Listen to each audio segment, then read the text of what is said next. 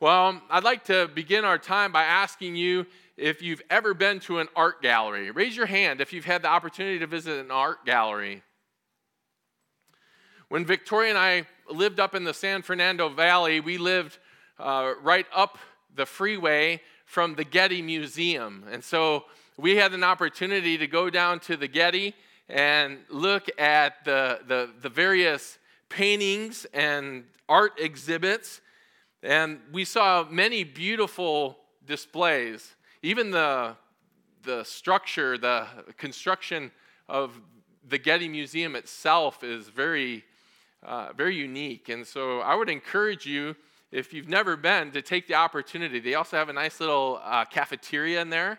It's actually not a little cafeteria, it's really good size with a uh, a good menu on it, and um, it's really just a blessing to have an opportunity to go there to look at uh, the, the art. And some of the paintings are just remarkable. They, they're just filled with exquisite detail, and you look at them and they're just surreal.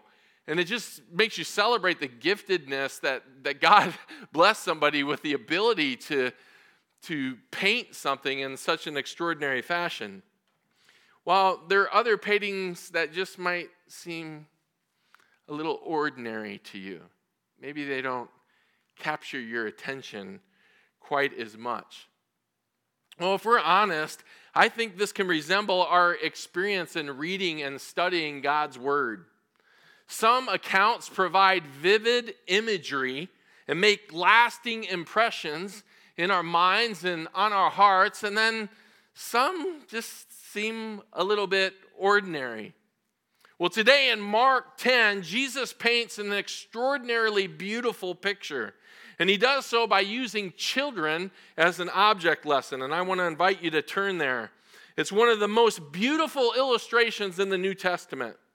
It's an illuminating picture of the gospel as believers who, like spiritual children, are welcomed into God's family and into the kingdom of God through the blessing and ministry of Jesus Christ. And it's easy to miss the main point of the passage. And that can easily happen if we allow ourselves to be too focused on the literal aspect of children.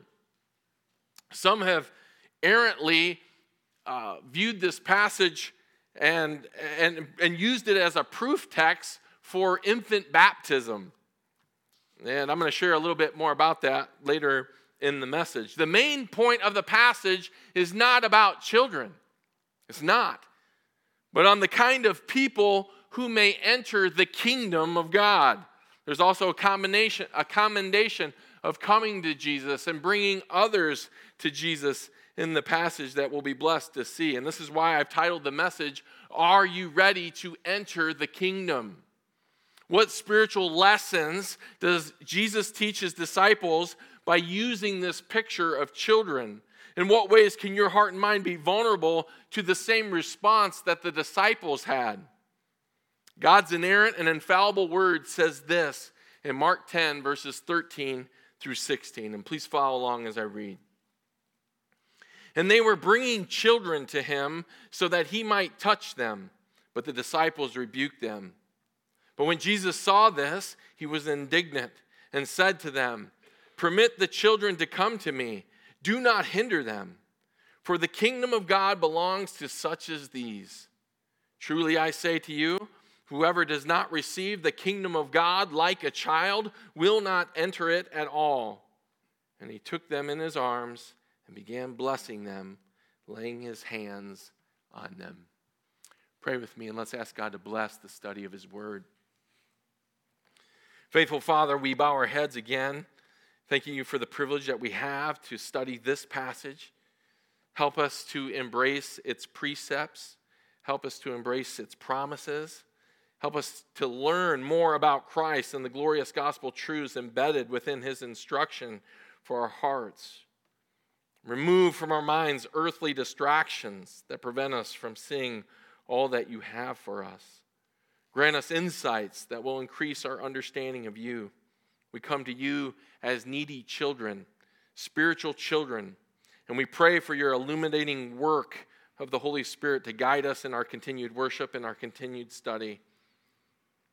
Impress the truth of your word upon our hearts and help us to see its heights, its depths, and its wonders.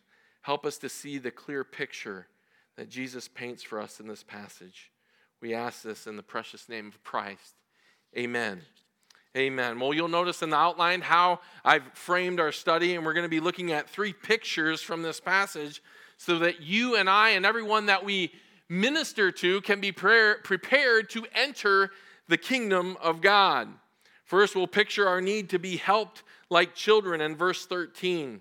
Second, we'll picture the passion of our Lord's response in verses 14 and 15.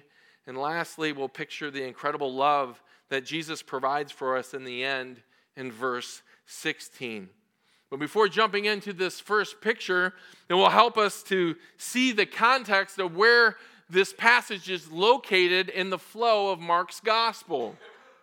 Jesus, as we know, has just rocked the disciples' world and, and the Pharisees as they heard his teaching as well about marriage and divorce. Not only did he describe and expose the fact that the uh, scribes and Pharisees had a distorted view of marriage and divorce, but in the process, it exposed their distorted view and ill treatment of women. In the end, it revealed their great need for Christ and the gospel, as many of them were spiritually gridlocked into, uh, into adultery because of their divorce situation. Now, Jesus is going to, excuse me, hammer their spiritual pride again, and he does so by using the example of children, which, of course, are a byproduct of marriage. And here Jesus will focus on their distorted view of children, using it again as a platform for the gospel. In general, our American culture has a much higher view of children than that which existed during this time period. Listen to what James Edwards writes The modern West regards tenderness to children as a virtue. Relief organizations appeal for support by showing little lives disfigured by hunger and war. Politicians secure votes by holding and kissing infants. Ancient Jewish society, however, did not regard children with the same affection. Children, like women, derive their position in society primarily from their relationship to adult males. Sons, to be sure, were regarded as a blessing from God, but largely because they ensured the continuance of the family for another generation and increased its workforce. Childhood was typically regarded as an unavoidable interim between birth and adulthood which a boy reached at age 13. One will search Jewish and early Christian literature in vain, in vain sympathy toward the young, comparable to that shown by Jesus. End quote. We see additional evidence of a low view of children in the, the nativity when Herod ordered the execution. You recall uh, in the nativity scene, right? All of the kids that were um, slaughtered, age two and under. One commentator concludes children occupied a precarious position in the Hellenistic society of the first century. Sometimes children were loved and sometimes exploited, depending upon how they were perceived as benefiting the family. He also shares children clearly were not presumed to be blessings in the non Christian culture of Christ's day. End quote. So, this historical context serves as an important backdrop for us as we look at the pictures provided in our passage today. Let's get started with the first one. Picture our need to be helped like children. Look again at verse 13. And they were bringing children to him so that he might touch them, but the disciples rebuked them. The verse starts out by saying they were bringing children. And in all three synoptic gospels, Matthew, Mark, and Luke, in all three accounts, they is anonymous. We don't know who it is uh, specifically. We know that through the context, uh, because the, the disciples were opposed, we know it certainly wasn't they who brought them. We get a little bit of a hint in Luke's account because it describes the children in Luke's account as babies or infants. And so it's probable that these were mothers who were bringing their children uh, to, to Jesus. This means that it's also connected and builds a bridge to our previous context because you'll recall, right? Women were viewed with contempt, right? Looked down upon, treated unequally, right? And now it's women who are actually carrying their infants, and they are the ones who are bringing infants who equally would have been viewed by the culture with contempt. And all this, by the way, is related to the servant theme in the Gospel of Mark that Jesus was trying to get his disciples to understand. You'll recall back in Mark 9, verses 36 and 37, when he taught on the attitude of servanthood. And since it's so close, we might as well just flip back a page and look at it. Mark 9 36 records Jesus taking a child, he set him before them, and taking him in his arms, he said to them, Whosoever receives one child like this in my name receives me, and whoever receives me does not receive me, but him who sent me. And in that study, we learned that that child represented a, a believer in, in the context. It was uh, the, the man who was performing, uh, casting out demons and, and doing ministry in Jesus' name in the, in the following verses. And do you recall what Jesus said to the disciples about that man? What did he say? What were the words? Do not hinder him, right? Remember? If he's not uh, uh against us, he's, he's for us. And, and this is, we're going to see that uh, that same verb, do not hinder, um, again in our passage today. In, now in Mark 10 13, Jesus is going to use children to symbolize believers. Verse 13 continues, and it says that they were bringing the children so that he might touch them. Unlike the Hellenistic uh, culture, and by Hellenistic I mean the, the, the Greek influence culture, okay, and, and the pagan cultures of the day, the nation of Israel was supposed to have a higher view of children and the family, which many of them did. It was a Hebrew tradition for Jewish parents to bring their children to prominent rabbis to receive a blessing. And this was a classic Jewish custom that stemmed all the way back to the time when the patriarch Israel laid his hands upon Ephraim and Manasseh back in Genesis chapter 48. And again, this goes all the way back to Genesis. And I found this to be a fascinating parallel because when Jesus uh, affirmed the equality of man and woman, right? He, he, he went all the way back to the foundation of Genesis to help them to see the foundation of marriage according to God's design. And now we have this tradition, and though it wasn't prescribed, it was very popular amongst the Jews that could be traced all the way back to Genesis as well. And it emphasized the blessing of children.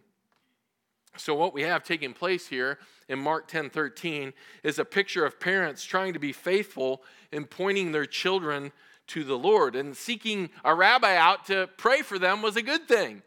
It was a, it was a positive thing. The parents, it reflect their heart to be faithful to the God of Israel, they went to leaders who they believed would be faithful and they said, Would you be able to pray for my son or my daughter to receive a blessing from the Lord? Parents were also prescribed to instruct their children in the things of the Lord.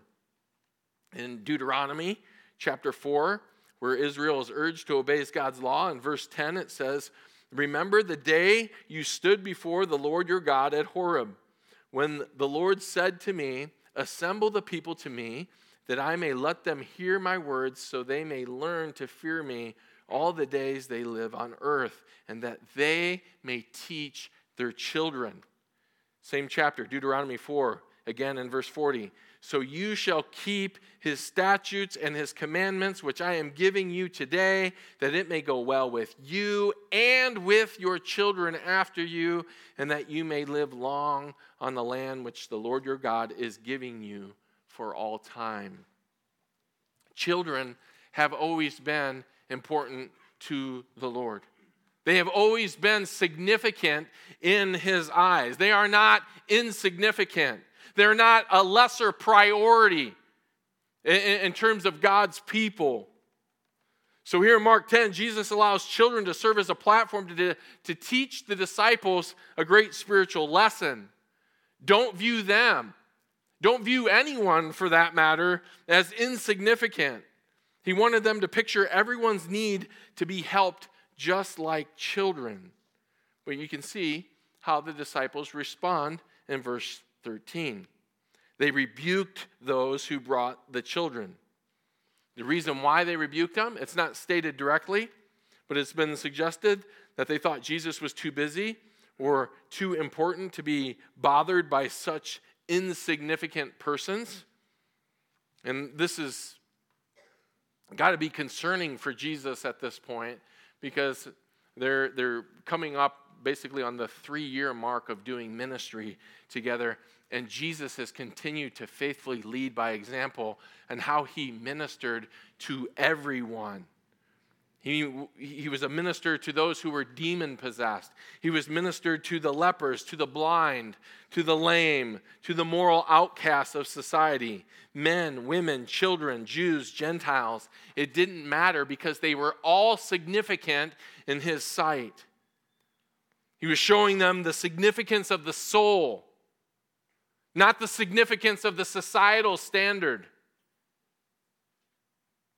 And consequently, this is why Jesus responds the way that he does, which brings us to the second point in the picture that we need to see. Picture the passion of our Lord's response. It'll be good to understand the significance of his rebuke in verse 14 and the severity of his warning in verse 15. Let's start with the significance of his rebuke. Look at verse 14. But when Jesus saw this, he was indignant and said to them, Permit the children to come to me, do not hinder them, for the kingdom of God belongs to such as these. And to say that Jesus was upset here is an understatement. And the term indignant, it's not one that you don't even hear that. I, I, at least I don't. You don't hear that word used very, very much in, in our vernacular anymore. It's, it's not common. The Greek word occurs only here in the New Testament. It's an example of hapax legomena, word only used once in the New Testament. And it's a combination of two words, much and to grieve. He was much grieved or very upset with them. It can also mean to arouse to anger or to vent oneself in express displeasure.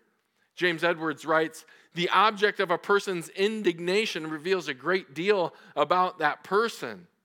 Jesus' displeasure here reveals his compassion and defense of the helpless, vulnerable, and powerless. End quote. And this is why Jesus goes on to say, Permit the children to come to me, do not hinder them. And we got to remember that the disciples here continue to have this war that's going on within their hearts. It's a prideful war in the hearts, uh, impacted by that, the Herod or the leaven of Herod, right? We talked about that in the past. That, that um, social status and significance was, was something that they desired. It, it's directly related to the, the conversation that they were having with each other about who among them was going to be the greatest. Children weren't significant, at least from a social and political standpoint in their eyes. And, and honestly, the, the women who were carrying the children weren't significant in their eyes as well. So it shouldn't surprise us that, that they just rebuke them and say, later, get out of here. Okay, we got, we got more important things to contend with. And Jesus, indig- indignant, says, Hold up. Wait a minute. It's like, don't you guys get this? Don't, haven't you been watching me minister? They are significant. They are. They need to be in your eyes if you men are going to be a servant of all. And Jesus is featuring the significance of the lowly from a societal standpoint, while at the same time rebuking the disciples for being focused on their own self importance and significance. And man, does this speak right to the heart of every believer? Our pride can pose a great threat to gospel ministry. Is sometimes we determine in our minds who's worthy, who's worthy to come to Christ, who's worthy of me to, to share the gospel with. And if we're not careful before you know it, we can cultivate an attitude of, of personal favor, favoritism and exclusivism as it relates to our willingness to share the gospel. As I was preparing for this message this week, uh, usually my, my tradition is to come in on Saturday mornings, and I, I come to the office here at the church. It's quiet. I'm able just to, to pray and uh, just to go through my notes and sometimes even finish my sermon. Um, just truth being said, on crazy busy weeks like this last one. And I, w- I was here, the worship team's here sometimes, so it's a, a, a, a great time to hear the music even through the wall, like what's going to be uh, sang.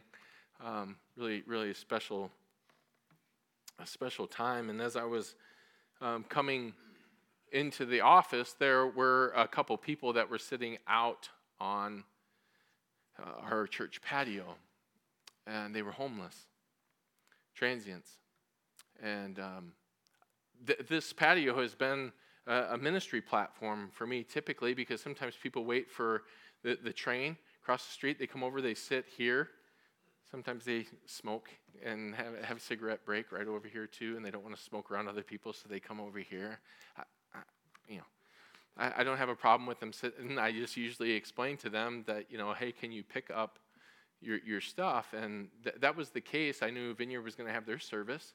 And so I just said, hey, and they, they were kind of getting up. And I said, you don't have to get up. Just, you can stay, but just know that there's going to be a church service here and that you just take all your stuff with you when you go. And I went in, and, and typically, um, when I see people, I, I, I, if it's a hot day, I'll take out a bottle of water and then I'll, I'll share a gospel track and just have an opportunity. But it, I was in a rush yesterday, and I came in and was, going straight to my notes, and my heart was just burdened because I realized what my mindset was. You know where I'm going with this? That if they, if they would have been not homeless, if they would have been just the average Joe, maybe I, my heart would have been more inclined to go in and get a gospel tracking and, and come back out. And the Lord used this situation, this, this, this passage really to impact me in such a way that I was like, I, I, I'm going to get them something to drink. And I went back out and I had the opportunity to share the gospel with both of them. And talked about how the Lord Jesus Christ can break the power of addiction, talked about that how the Lord can um, work in such a way that forgiveness can be obtained as it relates to family and that you can go home and you can be at home and honor the Lord. And we talked about all that and and um, it really was a unique opportunity. And uh, I'll never forget this. So the, the man, they're, they're getting up um, because they're, they're going to leave and clear out by that point. Um, not because of our conversation. They had tears in their eyes when I was talking to them about forgiveness. And don't you ever wish that you could have a new start on life? And that your life could start all over again? And then talking about the new birth, talking about being born again, and that your life can actually, you can have a brand new start on life, a new lease on life in the Lord. They have tears in their eyes. And so they, they get up, and I just said, you know, that it was nice to uh, meet them and that I was going to be praying for them. And you know what the guy turned back and said to me? He said, We love you. We love you.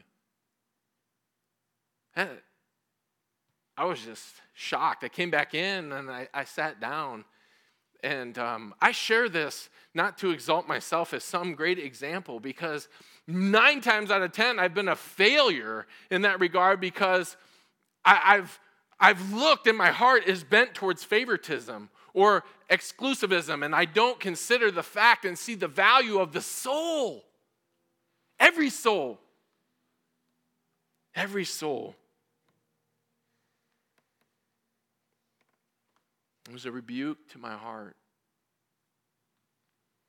And yet I was thankful. And, and the Lord is patient with us. He gives, He stretches us. He's not done with us. He's not done with your pastor. We're still continuing to grow. We're, we're still continuing to excel. And we must see the value of every soul regardless. We must see their desperate need for Christ. And in verse 14, Jesus says, Do not hinder them. And this word translated hinder is used three times in the book of Acts and once in Matthew's gospel, and it's all in connection with baptism. And as a result, some commentators and theologians have claimed that Jesus meant that children were not to be hindered from being baptized. And I want to share with you that this really is an example of what we call eisegesis, reading an idea into the text rather than exegesis, drawing out the meaning of the text.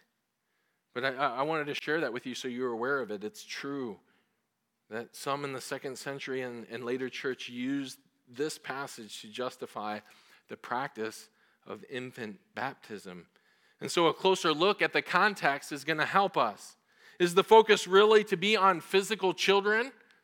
The word children in verses 13 and 14 and even in 16 refers to literal children who were brought to Jesus.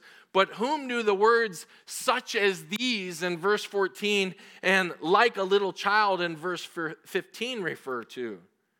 Do they refer to literal children or to adults who possess childlike characteristics? Without going into the question of the extent to which children can be part of the kingdom of God, the expressions of, of uh, certainly focus on older people who, in their relationship to God, possess childlike characteristics. Okay? There's, and, and as I was preparing for this, as I listened to some other messages, there, it was amazing to me uh, how many different tangents you could actually go off on on this passage but i want to make sure that we see and focus on the main point what are these childlike characteristics? And here uh, we need to understand the severity of Christ's warning given in verse 15. It's going to help us. Look at what Jesus says. Truly I say to you, whoever does not receive the kingdom of God like a child will not enter it at all. This is a little side note, but that expression at the beginning of the verse, truly I say to you, it's the Greek word amen where we get the tradition when people usually uh, speak the truth, right? And people respond and they say, Amen, right? That's, that's where it comes from. This is an example. This is highlighting the emphasis of what Jesus is saying here. Jesus uses this expression for emphasis. In order for someone to enter the kingdom of God, they must receive it like a child, or they'll not be able to enter. What characteristics is Jesus emphasizing here? Some have suggested humility, innocence, receptivity, sincerity, trustfulness. But not all children share these characteristics. And God's word certainly doesn't teach that children are naturally innocent, humble, or receptive. And those who have spent any time with children, it doesn't take you very long before you realize that you're holding a little ball of depravity, right? little sinners, they are. You know, I was holding mercy. This was just within the last couple weeks. Um, you know, she's she's precious and um, cute. It's a bug, so looks so innocent, right? so receptive, so trustworthy, right? Holding her, and she's got a toy in her hand, and all of a sudden Liam comes up and he sees her and, and he grabs the toy right out of her hand. And he stands there in front and he's just smiling. And her face, the countenance of her face went from like this to, and she goes, whap, and just bopped him right on the nose. we didn't have to teach her that. we didn't, right? That is, that is um, every thought and intent of the heart of man is evil, evil continually, and that's from the youth, from their youth, according to Genesis 8 21. That foolishness is bound up in the heart of a child, Proverbs 22 15. They are little sinners that need to be saved by the grace of God. So, what characteristics is Jesus referring to that people who enter the kingdom of God should have? Listen to what R. Kent Hughes writes. For starters, coming as a little child does not infer innocence. Any two year old dispels such a notion. Neither does, like a little child, suggest the wondrous subjective states we often find in children, such as trustfulness, receptivity, simplicity, or wonder. Beautiful as these are. What Jesus has in mind here is an objective state which every child who has ever lived, regardless of race, culture, or background, has experienced helpless dependence. Every single child in the world is absolutely, completely, totally, objectively, subjectively, existentially helpless. Pretty thorough right there with that. And so it is with every child who is born into the kingdom of God. Children of the kingdom enter it helpless, ones for whom everything must be done. Then he quotes the, the, the lyric Nothing in my hand I bring, simply to the cross I cling. Naked come to thee for dress, helpless look to thee for grace. There is no other fundamental meaning for verse 15. And he finished by asking, Have you come to Christ like this? End quote. Have you come to Christ confessing your helpless estate? Have you come to Christ spiritually bankrupt, realizing that in order to be a child of God, in order to have access and to enter the kingdom of God, that you cannot bring anything with you? There is no positive elements. There are no, no good works. There are no good deeds that you can bring with you. You must come in humility, and you must recognize the fact that you are helpless. If you have, then you're prepared to enter the kingdom of God. If you haven't, then the severity of Christ's warning in verse 15 needs to be heeded. You will not enter the kingdom of God. And when you realize that you are as helpless as a child, this naturally fosters the need for humility. And Jesus gave a reference to this connection in a similar but separate statement in Matthew 18, verses 3 and 4. He said, I tell you the truth, unless you change, that we can be, um, are converted, unless you're converted and become like children, you will never enter the kingdom of heaven. Therefore, whoever humbles himself like this child is the greatest in the kingdom of heaven. The disciples needed to see it. We need to see it. And we have a responsibility and a divine call to help others to see it. The world is in a helpless estate, and we must help them. And I was thinking about this. I don't know that I've ever recalled a time in our country where there was so much division and so much turmoil, so much conflict that makes uh, uh, the, the, the entire nation so prime for the gospel. Many feel hopeless, and they should, because they are. They, they, they, they, they, they're going to constantly put their hope in things that are going to continue to disappoint. Right? It's just the way it is. It's the nature of politics. I mean, the, the offices are always going to change. There's going to be, it's going to go back and forth between a Republican and Democrat, right? We get that. That's the way that it's set up. But we need to point them to Christ and the hope that does not disappoint. Disappoint. And I, and I have a question for you. this is for my own heart too, and I've already answered it.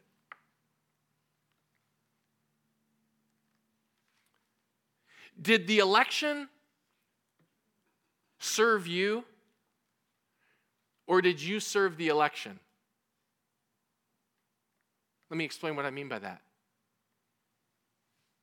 You served the election if you got caught up in the whole political landscape and were slinging mud and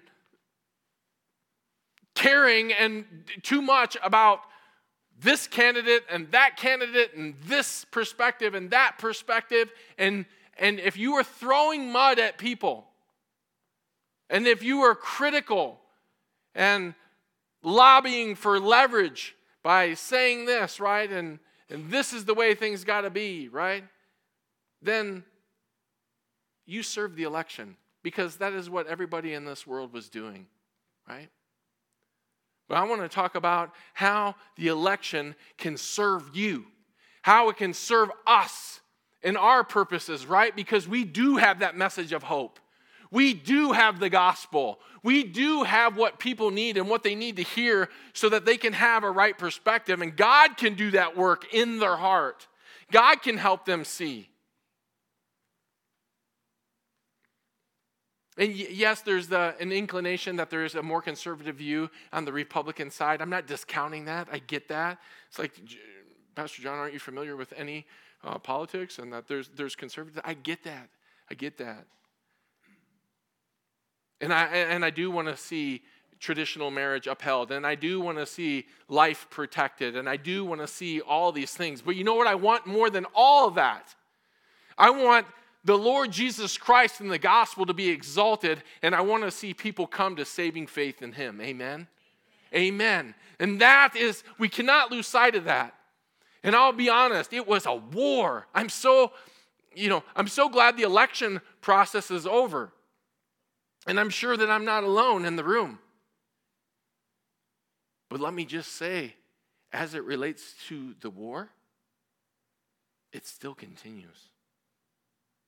The battle for truth still continues. And so we have to be faithful to our gospel call, to our gospel ministry. We have to help them see their need for Christ, to put their hope in Christ. Well, we have pictured our need to be helped like children. We have seen and understood the passion of our Lord's response. Lastly, let's picture the love that Jesus provides. Look at verse 16. And he, Jesus, took them in his arms and began blessing them, laying his hands on them. It's remarkable how often, when we're uh, reading through the gospel accounts, that we see Christ's love for children and his interactions with people. We see Christ's love for children as he celebrates the delight of a mother uh, on giving birth in John 16 21, the gentle love of a father who cuddles his children in Luke 11 7, the parental love which listens to a child's every request, Matthew 7 9, Luke 11 11. Many of his miracles involve children, the nobleman's little son in John 4 46 to 54, the demonized only son of the man at the Mount of Transfiguration that we got to study in Mark 9 14 through 29 Jairus' daughter, to whom Jesus tenderly said, Talitha cum, little lamb, arise, in Mark 5:41. Jesus truly as a man and God loved children. He did. And brothers and sisters, we are those children. We are those children in his arms. He has taken us into his arms and he has made us his very own. And not only this, but he continues to bless us. He continues to protect us with his hands. He continues to uphold us when life hurts and it challenges us. When the doubting world around us is trying to, to pull us down. When sickness, tragedy, the sudden loss of a loved one strikes. Do not fret. He will uphold you with his righteous right hand. Isaiah 41:10. The Lord says, "Do not fear, for I am with you. Do not anxiously look around you, for I am your God. I will strengthen you. Surely I will help you. Surely I will uphold you with my righteous right hand." Amen. And what a beautiful picture. That is our Lord. That is the picture that is being painted for us to see. Well, to conclude our time, I want you to imagine that you received a personal invitation to the Getty Museum this week. Only you are invited to attend. And when you arrive, the curator in charge of the museum invites you to come back to a special room that contains three very unique paintings. The first painting shows men and women carrying those who are helpless. Nobody is significant in the painting, just ordinary people carrying those who are weak and helpless. The second painting is quite different. It shows people blocking a single road and not letting people pass through it. The people blocking the road are defiant and proud, and they're holding their noses up high in the air. The third painting shows a glorious scene. It is a radiant picture and one like you have never seen before. It includes people of all different ages, races, being welcomed into the arms of Jesus. The joy and expressions in the painting are like nothing you have ever seen before. The curator says to you, I want you to take these pictures home with you, for they are yours. I want you to hang them in a strategic place in your home so that they will be a reminder to you as to what is most important in this life. Brothers and sisters, these pictures from Mark 10 are ours to take home with us. These are the pictures that Jesus provided for us that He wants us to take home. And He does want us to hang them up. And He does want us not to forget. And He does want us to see what they represent. And to be honest, as I reflected on even this, this, this application, there are times where I can identify with each, right? And the day is going to come, and we eagerly anticipate it, where the kingdom is going to be forever, and we are going to behold his presence and we're going to be captured. But until that time, until that time, we must continue to press forward. May we hang them up strategically in our hearts and in our homes so that we don't ever forget. Pray with me.